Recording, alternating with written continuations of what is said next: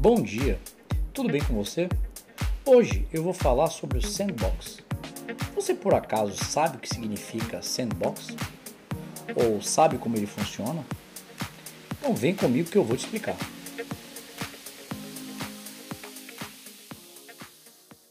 A tradução do termo em inglês sandbox é caixa de areia.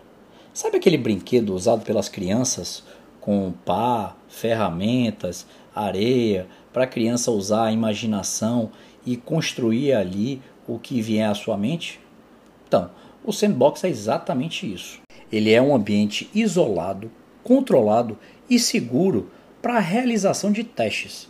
No caso do sandbox regulatório, a concepção de um ambiente experimental que permite que os agentes do mercado testem inovações, sejam novos produtos, serviços ou novas tecnologias no mercado real por um determinado é, período de tempo, sem a necessidade de se submeter aos ritos e procedimentos tradicionais que são exigidos pelos órgãos reguladores.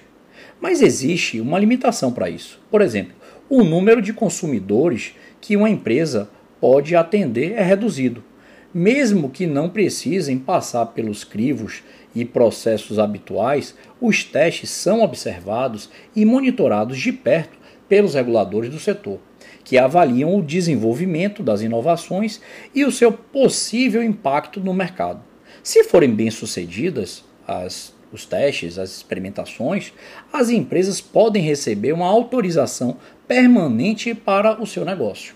Países como Estados Unidos, Canadá, Suíça, Singapura também possuem diretrizes para o sandbox regulatório. No Brasil, as discussões a respeito do modelo no mercado de capitais se intensificaram com o avanço das startups de serviços financeiros, né, as fintechs. Para as empresas que buscam colocar em prática suas ideias disruptivas, o sandbox regulatório surge aí como uma ferramenta fundamental que permite flexibilização de regras burocráticas que poderiam atrasar o seu desenvolvimento. Né? As tiradas de, é, de licenças, né? autorizações de governos municipais para que aquela ferramenta possa ser testada. Existe uma flexibilização com a chegada do sandbox, né? com esse marco regulatório. O mecanismo serve para é, ainda fomentar o empreendedorismo e ampliar a concorrência nos mais diversos setores no momento que ele começa a incrementar as oportunidades de inovação, captação de investimentos e expansão de negócios. A Prefeitura do Rio de Janeiro, inclusive, durante o Rio Innovation Week, é, lançou o sandbox regulatório para a cidade, chamado de Sandbox.rio, com o objetivo de transformar o Rio de Janeiro numa grande caixa para que os empreendedores possam brincar dentro de uma regulamentação. Inclusive o secretário explicou como é que vai funcionar o fluxo desses processos, né?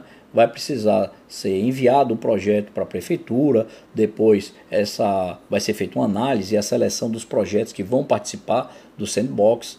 Em seguida vai haver um acompanhamento da execução desse projeto feito pela prefeitura e um encerramento é, da execução desse projeto e avaliação dos resultados. O acesso aos dados produzidos por conta é, desses projetos vai ajudar muito a prefeitura em diversas frentes, como a construção de políticas públicas baseadas em evidências, regras mais eficientes, maior segurança jurídica e o incentivo à inovação de forma pontual e objetiva. Esse é um caminho a ser seguido pelas administrações que pensam no futuro e que fomentam a inovação dando espaço para que os empreendedores, as startups, eh, as empresas de base tecnológicas possam estar testando suas ferramentas, suas soluções de forma menos burocrática, colaborando muito né, com as gestões e entregando mais ao cidadão. Com certeza, Salvador em breve também terá o seu sandbox regulatório, fomentando e ajudando a fortalecer cada vez mais o ecossistema da cidade vamos ficando por aqui hoje.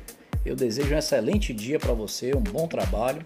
E se você gostou do conteúdo, comenta aí, manda também sua sugestão de algum tema que você queira que eu trate aqui num próximo episódio. Um forte abraço. Fui.